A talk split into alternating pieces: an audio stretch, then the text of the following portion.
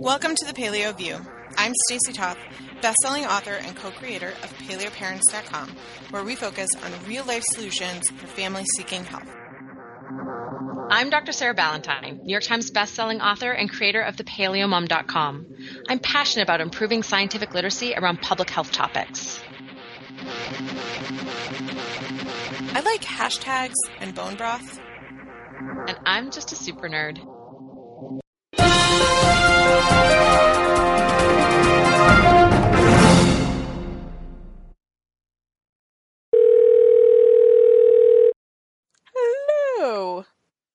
How are you? I'm doing much better, thank you. How are you? Happy I- New Year. Yeah, I was about to say I like I, I feel like I should say Happy New Year. I don't know if we started last week's show saying Happy New Year or not, but it's all still in the appropriate range of time for New Year's greetings. Um, I'm doing well. I uh, I've had one of those, you know, I've had a certain book related goals for during the break and have only reached about a quarter of them. And you know it's been one of those universe keeps throwing curveballs and it goes here try this one. Here try this one. You don't have enough distractions here. Have this one. So you know it's fine. I'm rolling with the punches right now. Um and like everything's still okay. As long as the universe decides to cooperate at some point in the next week or two we'll be fine. But um but yeah no i'm i'm doing well we had a, we've had so far a really nice break i guess the kids go back to school the day after tomorrow. And um, my mother in law's still here for five more days or something like that. So, you know, it's, it's just been, it's really nice. We didn't do a whole lot. Um, we did a couple of things, but we mostly just hung around the house and played board games and went for walks. And it was just a really nice, quiet downtime space that we all really needed. So uh, that was good. Sounds very similar to our break. We just spent a lot of time together playing board games, doing different things uh, together was the concept, and um, we're all we're all doing fine. We're all doing much better. Um, in positive news, I want to say that I finally went through my inbox earlier today. um, Wait, you were able to go through it in a day? yeah. Um, so I was like deleting mail or archiving mail that I didn't need, but there were things that like I had actions on. And so some of those I obviously haven't gotten to, but I did get to some of them today.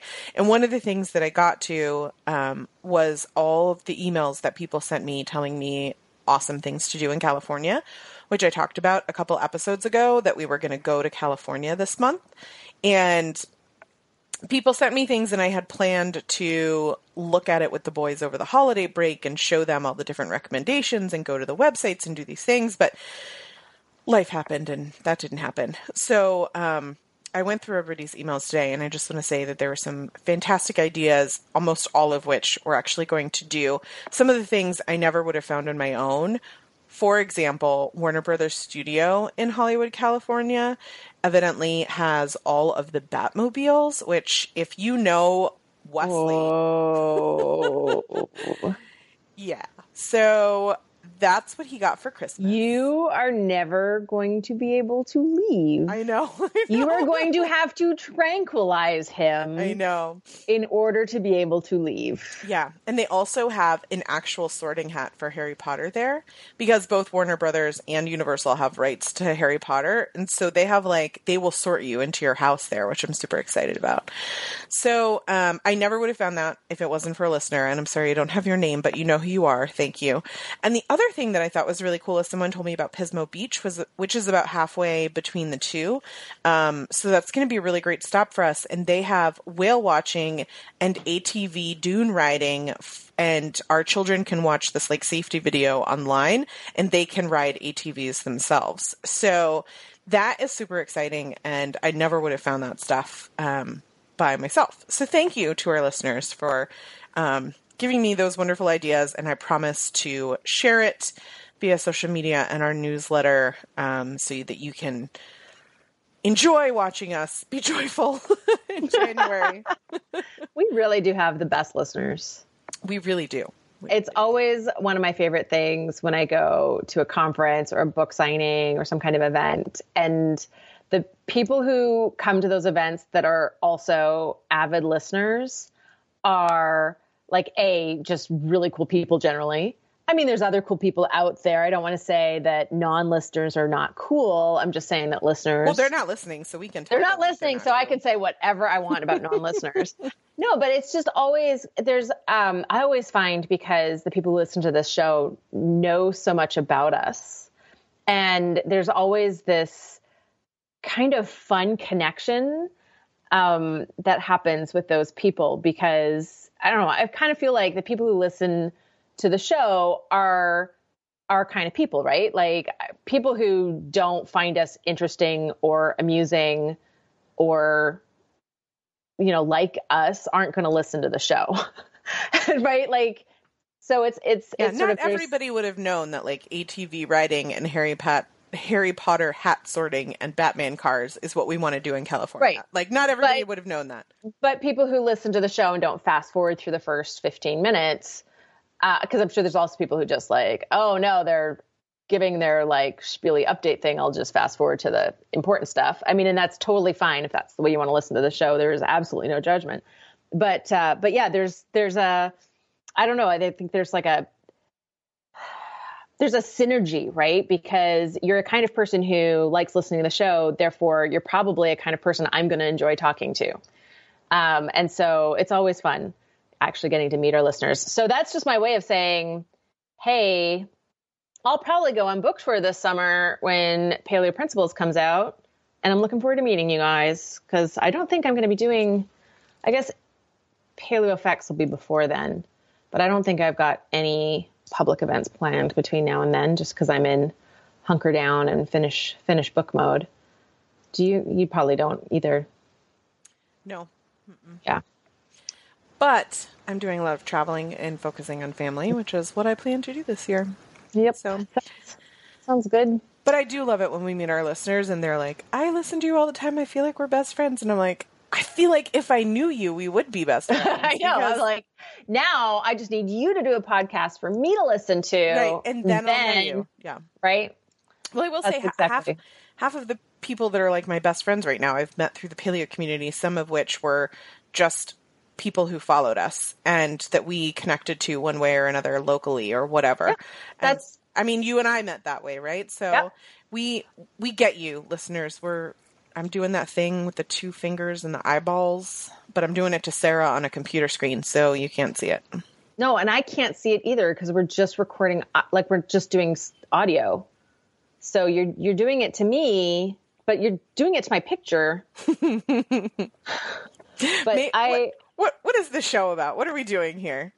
We're talking about fermentation, which has nothing to do with anything we talked about I know. Now. I had to just jump it. I could. There was no where. Where's the segue queen? There was nothing. You gave me you, nothing. You failed me this week. I tried. Absolutely.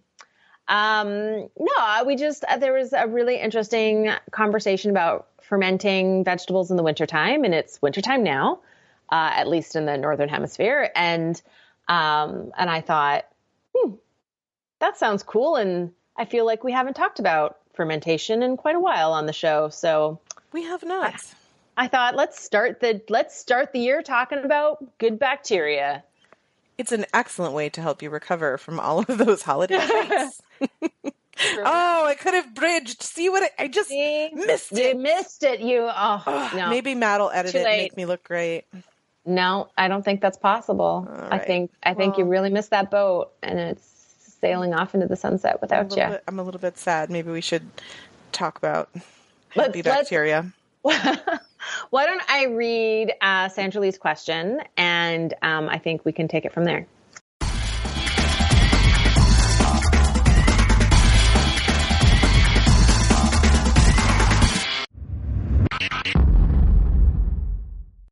Sarah and Stacy, I love the podcast and appreciate how down to earth and real you are about life, family, sleep, food, all of it. I never miss an episode.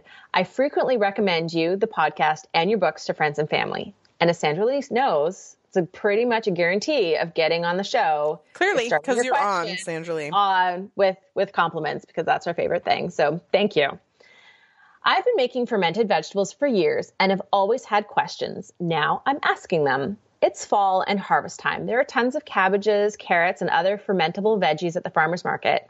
I imagine the way people started fermenting was in their attempts to preserve the bounty for consumption long after anything fresh would have spoiled. I took a picture of the jars sitting on my kitchen floor, but realized that you don't have any way for including attachments. How long do fermented vegetables last? I keep them in the refrigerator, putting a huge premium on cold space. I expect them to be good until harvest time the next fall. So, am I now consuming what remains?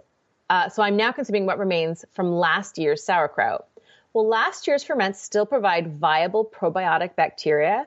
I have chosen to stop taking capsulated probiotics, relying on food, variety, and fermented vegetables to sustain, to sustain my internal microbial health.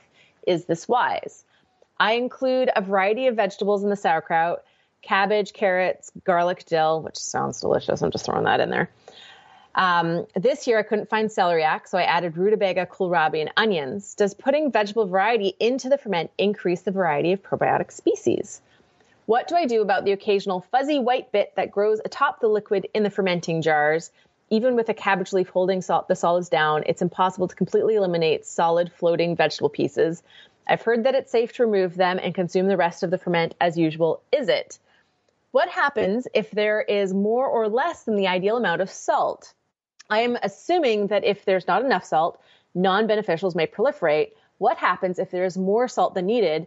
Could it keep the beneficials from growing? Could it cause harm in some other way? I look forward to hearing about the science of fermented vegetables. Thanks again. You're awesome. It was a lot. Take a breather there, my friend, because you've got a lot of science to answer.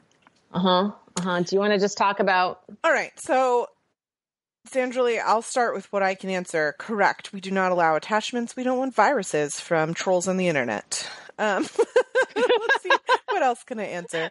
Um, you know what it would be? You know what people would send us? Poop photos for poop sure. photos, pictures of their poop. That oh, is ninety percent of what we would get. I'm really surprised I haven't got an Instagram direct message of a poop photo yet. I keep waiting for it. Did, did you did you see the one where people were sending pictures of stools?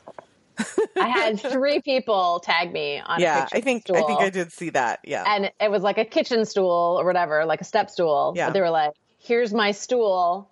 Yeah, and it was like three completely different people. I was like, "You guys all have the same sense of humor." And it's kind of funny, but it's also it's also, it's also kind of stupid. But you know, it's, it's great. It's great. I would have said childish, but yes, childish. I you you don't have boy again. Back to this like boy. Mm-hmm. You'll hear that in the bloopers, I'm sure. But you know, if you if you had boys, maybe you'd like understand poop humor more. I don't even understand I, it, but I know no, that it's a thing. There's not very much poop humor in my house. Cuz even my husband's not into potty potty humor jokes. All right. So speaking of poop humor, um, I will say that I love this idea that she has about trying to get a variety of probiotic bacteria I'm going to venture on the side of um, that there would not be different strands or very much different in the strands depending on how much vegetable she adds but there is going to be a different nutrient component. The strands are going to come from the host the scoby or the starting liquid or whatever that is. So if you want different strands you're going to need to vary your starting materials. Um, well, if you if you do a wild ferment, which I'm assuming she's doing, so you can do with um, fermented vegetables, you can do a lacto ferment. So you you can use um, like a starter that's a encapsulated starter, or you can use a starter if you had a batch of really good sauerkraut. You can use some of the brine for a starter. Um, but what most people do is use the natural bacteria and yeast that are present on the vegetables um, and it that's just what's there. And so usually that sort of just comes from the atmosphere and comes from the vegetables. It's, I mean, I. It's it's hard to say for sure if using different kinds of vegetables would give you any more variety than like just using straight cabbage when straight cabbage can give you like 680 different strains compared to you know, if you were using a starter, you'd be using a couple of strains and those strains would dominate. You wouldn't get the same type of variety as you would from a wild ferment.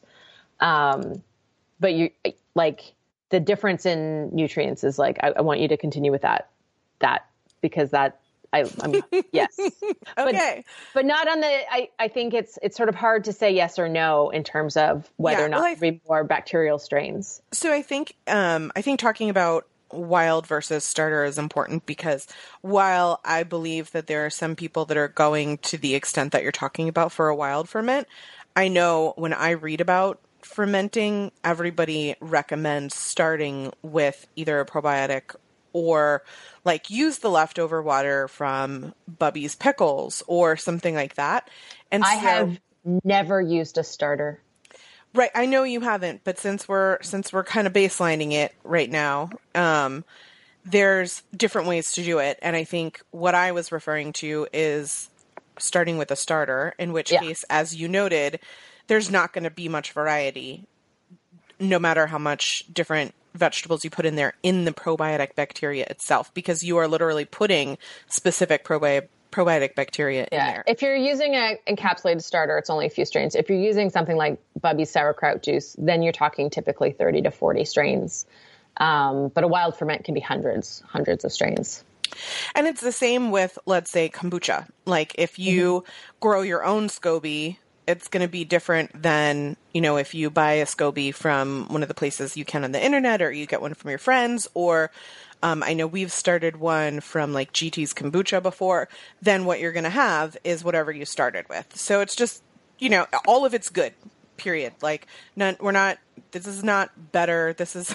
This is like that um, organic liver meatball to McDonald's analogy, like if you're introducing probiotic vegetables, fer- fermented vegetables with probiotics or any probiotics that are natural into your life, like that's not a bad thing. There's there's nothing bad about that. But obviously the more wild and organic and all that kind of stuff, the the better it's going to be for you is is our point.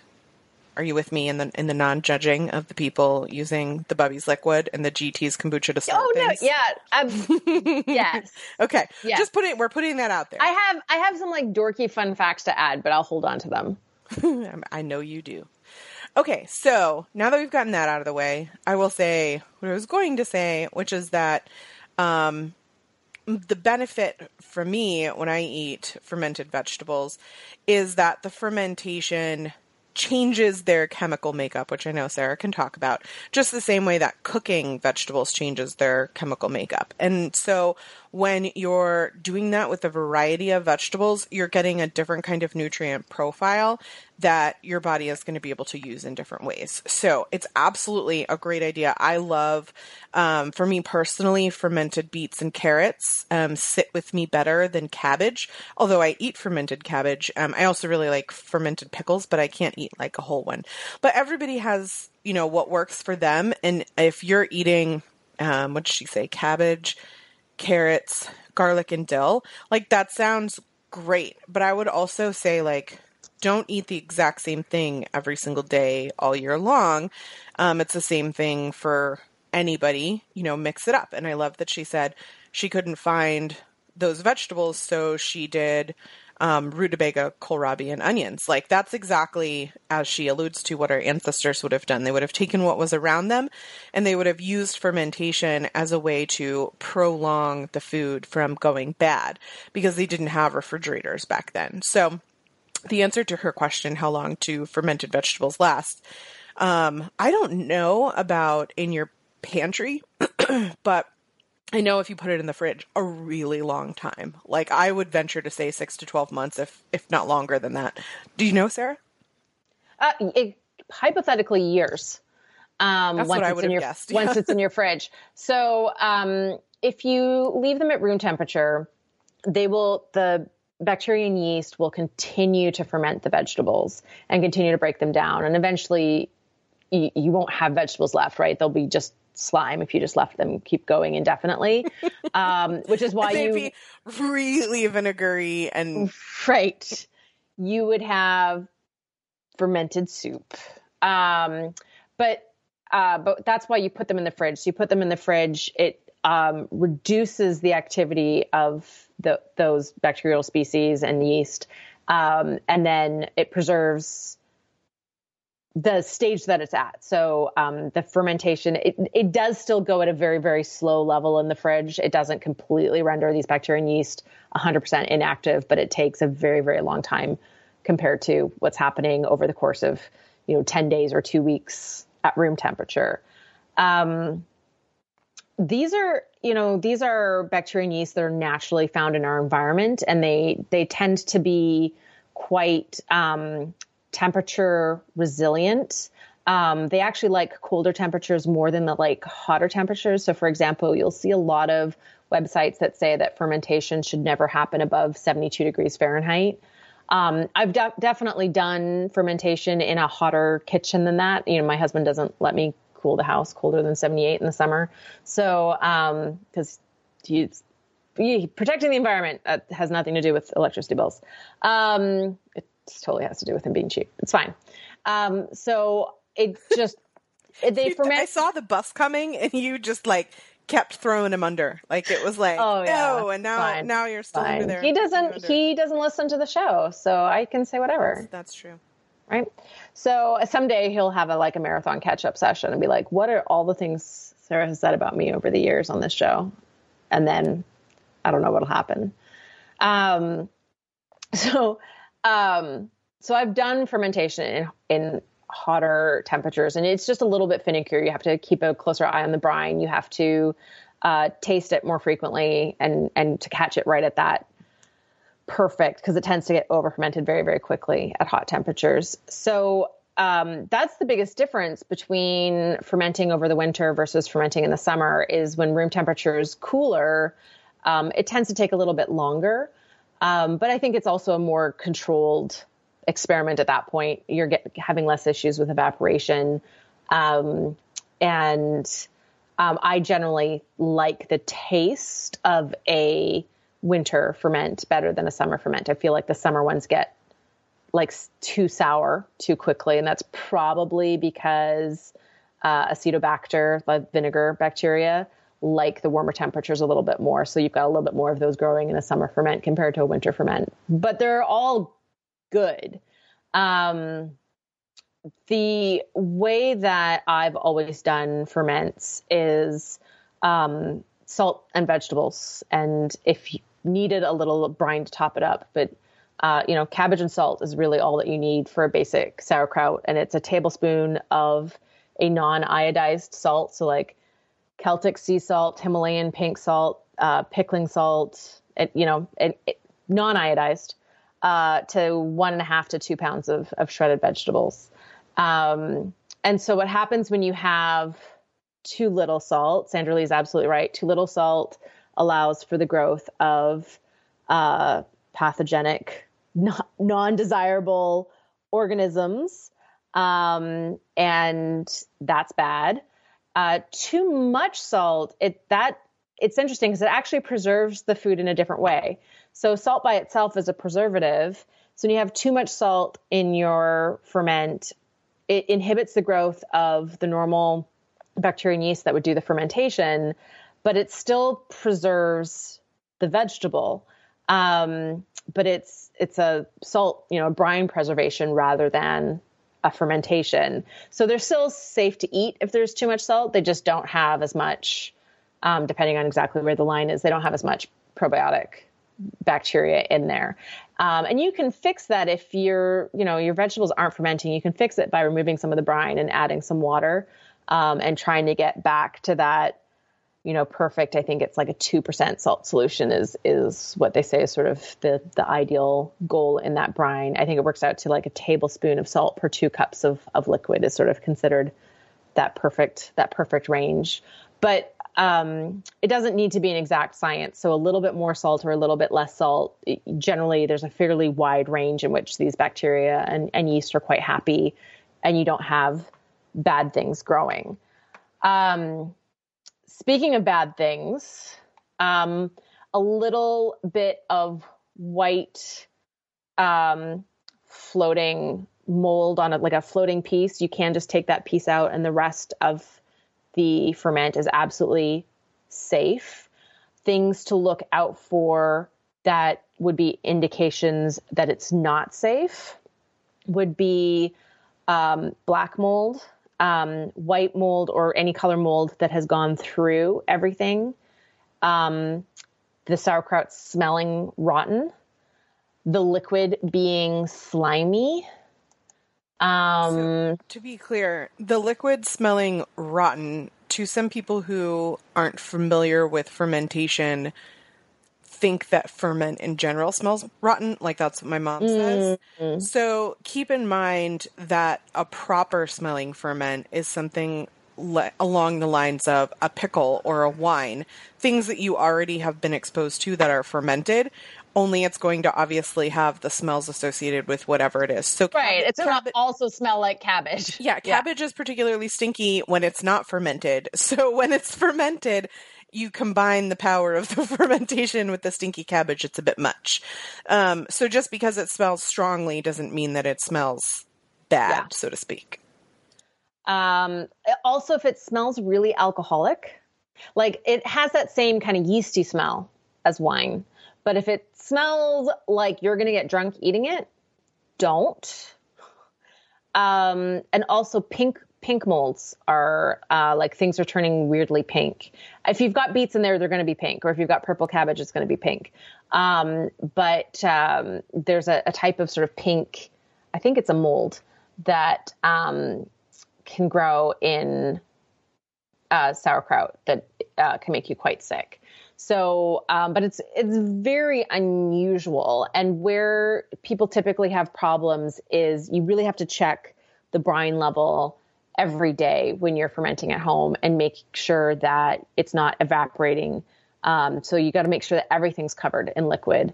Um, so as long as the the salt percentage is not way off and everything stays covered in liquid, it's actually very foolproof. I've only ever thrown out one batch of sauerkraut, and it was one that um, the I you know wasn't on top of of the brine well enough, and the top got dry, and it started a mold that went through, um, and it was really obvious. Like it really was like, wow, this doesn't look good. um, so things that are normal, but you might feel weird about is like a cloudy, a white cloudy brine. That's completely normal. Um, a white sort of skim on the top is completely normal. Um, Stacy's description of stinky cabbage meets uh, yeasty beverage smell, totally normal. Um, what else? Uh, it's totally normal for it to to have foam on the top, to be kind of bubbling um, and kind of be foamy on the top. It's normal for it to overflow the next day or two days because as um, the bacteria release bubbles, the liquid actually expands. And as the vegetables release their liquid into the brine, you'll actually end up sometimes with so much liquid it overflows out of the jar. Um, the question that I got asked most frequently about fermenting was actually about kombucha. So all of mm-hmm. these things apply to pretty much beverages and food. Mm-hmm. Um, and the one thing about kombucha is that it will often grow an additional SCOBY on top of the SCOBY that's already yeah. there. And that's actually a good thing. But people get like really freaked out and they're like, it's growing. There's this weird thing on the top of my SCOBY. I'm like, yep, that's another SCOBY. Yeah. so every time you disrupt the surface, um, so it's it's usually happens when you start a new batch. So you put your SCOBY into the next batch, and it grows a SCOBY under that SCOBY. Um, but it can even happen if you stir your kombucha. Um, so you want to taste it midway to see how good it is. If you like, normally I would take a straw and kind of inch it past the SCOBY to to taste. But some people will be like, oh, I'll just grab a cup and disturb the SCOBY, and that will start the process of another SCOBY growing underneath. And they're actually called SCOBY towers which I think is kind of fun. um, and so, what you do actually, um, or what you can do, is when you make a new batches, you can divide the scobies and start. You can double. So it's a neat way to you can take your start little baby small, mm-hmm. and then you can have an entire room full of kombucha at some point if you want to. Um, the scobies are also edible. They don't taste amazing, I can tell you from experience, but they're extremely nutritious. Um, and there's like recipes on the internet for like different ways to prepare it. Apparently, they're really good as, um, and now I haven't looked up the science on this one. Apparently, they're really good for wound healing. They help, um, they help provide some kind of, of matrix for new cells, cells to, to grow. I have not tried that. I have not verified that in the science, but I have read that and I could understand when you're talking about, you know, SCOBY stands for symbiotic colony of bacteria and yeast. So when you think about um, a lot of the uh, mat- matrices, those types of proteins that bacteria and yeast make, and you think about they've made a matrix to live in, that's the the SCOBY itself.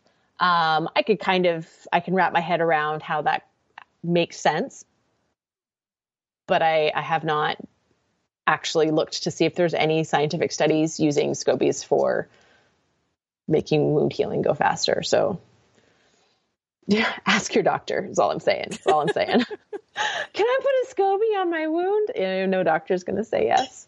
Um, there's some doctor somewhere that'll. There's yes. some doctor who recommends this routinely to their his his or I her. Say my OBGYN used to tell me when I was breastfeeding that I should put express breast milk into every wound, and it has the same, like the justification for that is similar to the justification for a SCOBY. So there's that. I mean, so this might be going a little bit too far for the show, but is there such I, a place? when I um, so shortly after the Paleo Approach came out, I had a kitchen accident, had a third degree burn uh, on my arm and um, I ended up the burn got infected. I had to be recommended to the burn clinic, and I was given this special bandage that had to stay on for eight days. That was like a cast over the burn, and it provided a matrix for new cells to grow. But the burn specialist was trying to decide between doing that cast and human placenta as a. Did you get a vote? I would have voted human placenta. he they, no, I did not get a vote. It was that was and it was literally we'll try this first and if this doesn't work we'll do human placenta. I can't believe you didn't advocate it because then you could be sitting here right now I telling us how much it worked. Asked a lot of really nerdy questions uh, because that's what I do when I talk to doctors. Um, and uh, it would have been I think the, the reason why I was like, sure, this sounds like a good plan. Let's go for this one first was because it would have been like a fairly lengthy process to get a human placenta. Um, so it would have been as opposed to I like know. I, I don't can, know why that would be difficult. Well, here I can wrap this up in this special bandage that'll be amazing in the next twenty minutes, or we can take you know two days and call the maternity ward and you can start you can start filling out all these forms right now and then yeah i was like i just want to go home just send me home please i was pretty miserable yeah i remember you weren't a happy because camper. because it got infected and it had to be scrubbed um, if anyone out there has ever had a third degree burn scrubbed before they did not give me valium and it was intensely painful but I said no thank you to Valium because I had driven myself an hour to the burn unit. So, uh, yeah, no, it was uh, it was it was a miserable. And then I had a systemic allergic reaction to the antibiotics. And then all right, we've we've lived this misery once before. oh, before. No, it's somewhere back in the back in the show from way back. But, I it was kind of not a good time for us. I don't know if you want to relive that one, everybody. But. I don't. I don't. The cool nerdy thing was they offered human placenta as a growth matrix for my new skin with after having lost all of it to bacon. So um, I, I forgave bacon, by the way. Like it took some time, but I got over it. Matt still hasn't forgiven smoked pork belly or bacon. I mean, from his burns that he swears gotta, he did not need a doctor for. Yeah, when he had the fireball blow up at him when he was smoking. So I remember that. Um, I'm looking through this question. I, we've we answered all of them. Occasional fuzzy stuff we got. Amounts of salt we got. Um, yeah, so I did want to say that um, fermentation actually um, increases the nutrients in the food. So it uh, it's a couple of different ways. One is some nutrients are actually formed by fermentation. Um, K, vitamin K2 is, a, is an excellent example. So it's formed by fermentation of vitamin K. So the bacteria in our digestive tracts do this as well. Um, but you get vitamin K2 in fermented vegetables when you wouldn't get vitamin K2 in the actual fresh vegetable. Um, and then it also, because it's breaking down the cell walls, it's making a lot of nutrients that otherwise would be a little bit harder for our bodies to absorb, more absorbable. So fermentation increases um, the, the nutrient availability in those vegetables. And the more different vegetables you have, then you're just increasing the nutrient variety. So that is always, right? Just like it's important to have a lot of different types of vegetables on our plate, having a lot of different types of fermented vegetables is also really great. Um, is it wise to give up encapsulated probiotics? Um, yeah. So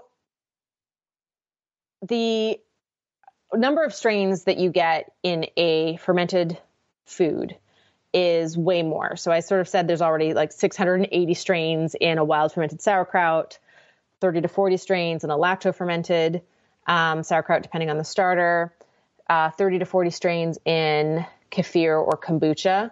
Um, and these are of beneficial bacteria and beneficial yeast. Um, you know, if you compare that to most probiotics that you would buy, uh, you know, you're looking at eight strains now. I mean, you, there's more that have eight to 10 strains in the olden days that have one strain or two strains, the olden days of like three years ago. Um, the and the dose it's not that hard to get comparable you know billions of bacteria in a you know fermented food compared to um, a capsule and it's going to be different for different types of foods um, and you know depending on how long that cabbage is fermented a longer ferment will have more probiotics in it um, but you know dose wise, it's very much the same. The exception is, you know, the type of bacteria that we're and yeast that we're getting from fermented food is lactobacillus, bifidobacterium, um, acetobacter, um, Saccharomyces boulardii is a beneficial yeast. Uh, what we're not getting is soil-based organisms. So there's still an argument to be made for a soil-based organism probiotic like Prescript-Assist or um, actively seeking out organic dirt to consume in small quantities. So that sounds gross. But what I mean is, you know, buying vegetables from a local organic farm and not washing them before you eat them. I mean, like you can rinse off the big chunks of dirt, but just embracing a little bit of dirt in our lives. Um, and I have actually a, a couple of recent posts that we can link to in the show notes on the health benefits of fermented foods and the health benefits of eating dirt and, and soil based organisms as well. So that whole, both sides of that. Um, yeah. I feel like we slayed that in record time. I, am kind of thinking we did. Um, do you guys ferment for you do your own do you do your own kombucha we used to yeah i mean it's it's one of those things that we keep saying like oh now that we're doing less we should do this more and um it just hasn't been up there i only ever tried to ferment vegetables once. I had a fermentation party. It's a fun post on my blog. We'll put a link in the show notes. Uh, because i was really intimidated to do it by myself. So i had a bunch of friends over and we all like broke up the tasks of you know doing different things. And uh, we each brought ingredients for one thing so um, then we shared and we each left with like one container of a variety of things so it's a great way to introduce fermentation problem is uh, we kill everything that's alive and so like I've honestly one cactus, my kids and my cats. Like that's that's it. That's all I've got going for me here.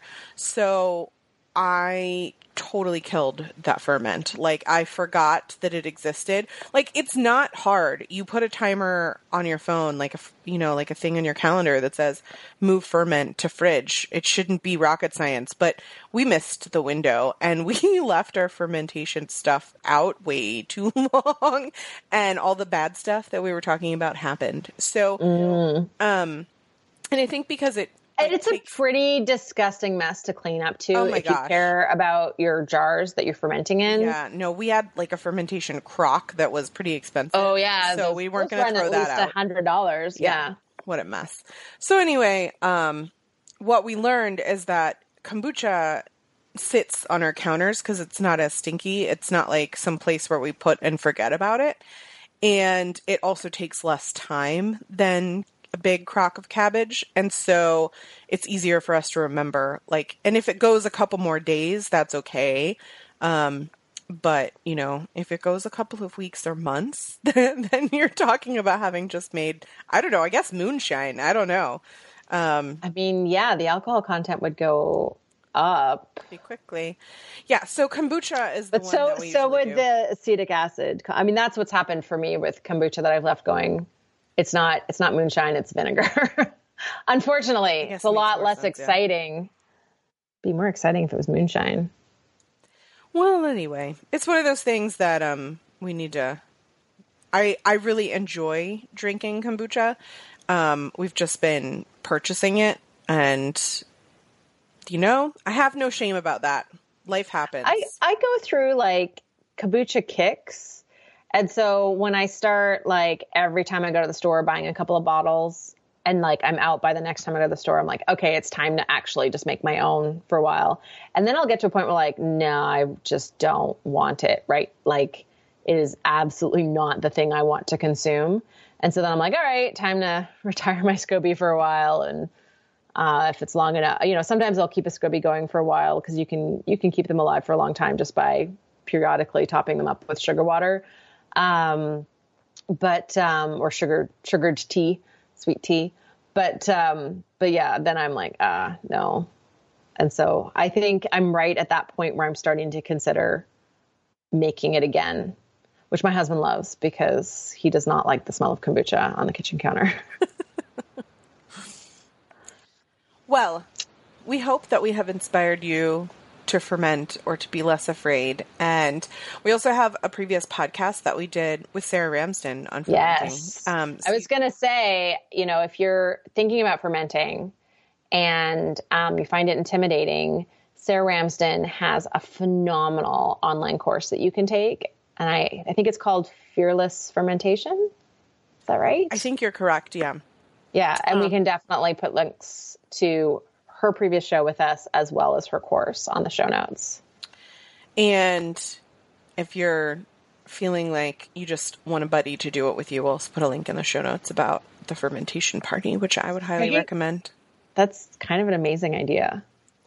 Really, I- really anything that intimidates you is a good idea to do as a party with friends. If you can like break up the jobs and tackle it together with giggles, and I'm pretty sure there was I, wine or I know that I have one friend. involved. I have one friend that would come over and ferment stuff with me. Maybe two. I might. It, it'd be quite a party. It would be three people. Well, it was interesting to see the different things that we all picked that we wanted to do. You know, like it was um, somebody, you know, brought the stuff for ketchup, and I did the stuff for, I think, pickle butter, butter pickles. I wanted to do fermented because the ones that Bubbies are dill pickles, so I wanted to have both. And you know, it's um, it's interesting. It's but yeah, just don't leave it somewhere in the dark for too long. Uh, we will be back next week. Even though I'll be in California, Sarah and I are making it happen because that's what we do. We have Paleo View. we have strategies. So thank you for tuning in. We will be back again next week, and we wish you all a wonderful, wonderful Happy New Year, hopefully filled with all kinds of fermented vegetables. Thanks for listening. Thank you for listening to the Paleo View. If you enjoyed the show, please take a moment to rate us on iTunes. You can also support us by shopping for our favorite paleo products on the sidebars of our individual websites or by donating through PayPal. Yeah, I uh, really, really, really didn't want to put um, my over the ear headphones on my ear with brand new piercings in the cartilage. Weirdly, I don't know why, why that would be. I might not want to next week either at this rate. So, you know, it's fine. It's totally fine. It's totally fine. Sure, I'll get my ears pierced too, girls. We can all do it oh. together. Now I'm trying to find. I keep plugging in a phone charger into my computer, and little monsters keep stealing it. You know, you could have more than one charger for a family. I do. I like, feel like I buy one every week. I'm like, you know, guys, we're not destitute. Why are we cannibalizing cords all the time? What is happening? Are they are they eating them? Is that what they're doing? They're like The cord to, You don't- to my iPhone charger that I keep putting here and keeps getting cannibalized. See, Matt shook his head. He's like, he knows exactly what I'm talking about because he was the little guy, the little monster that took it. See, you have girls, so you don't know what it's like. They're rough on everything. So I could have a cord and it could last me five years. They have a cord and it lasts them five weeks because they like yank on the cord part and then the electrical wires disconnect from the end thingamajiggy, which I know is the actual technical term. there is a Louis C.K. bit about the difference between boys and girls.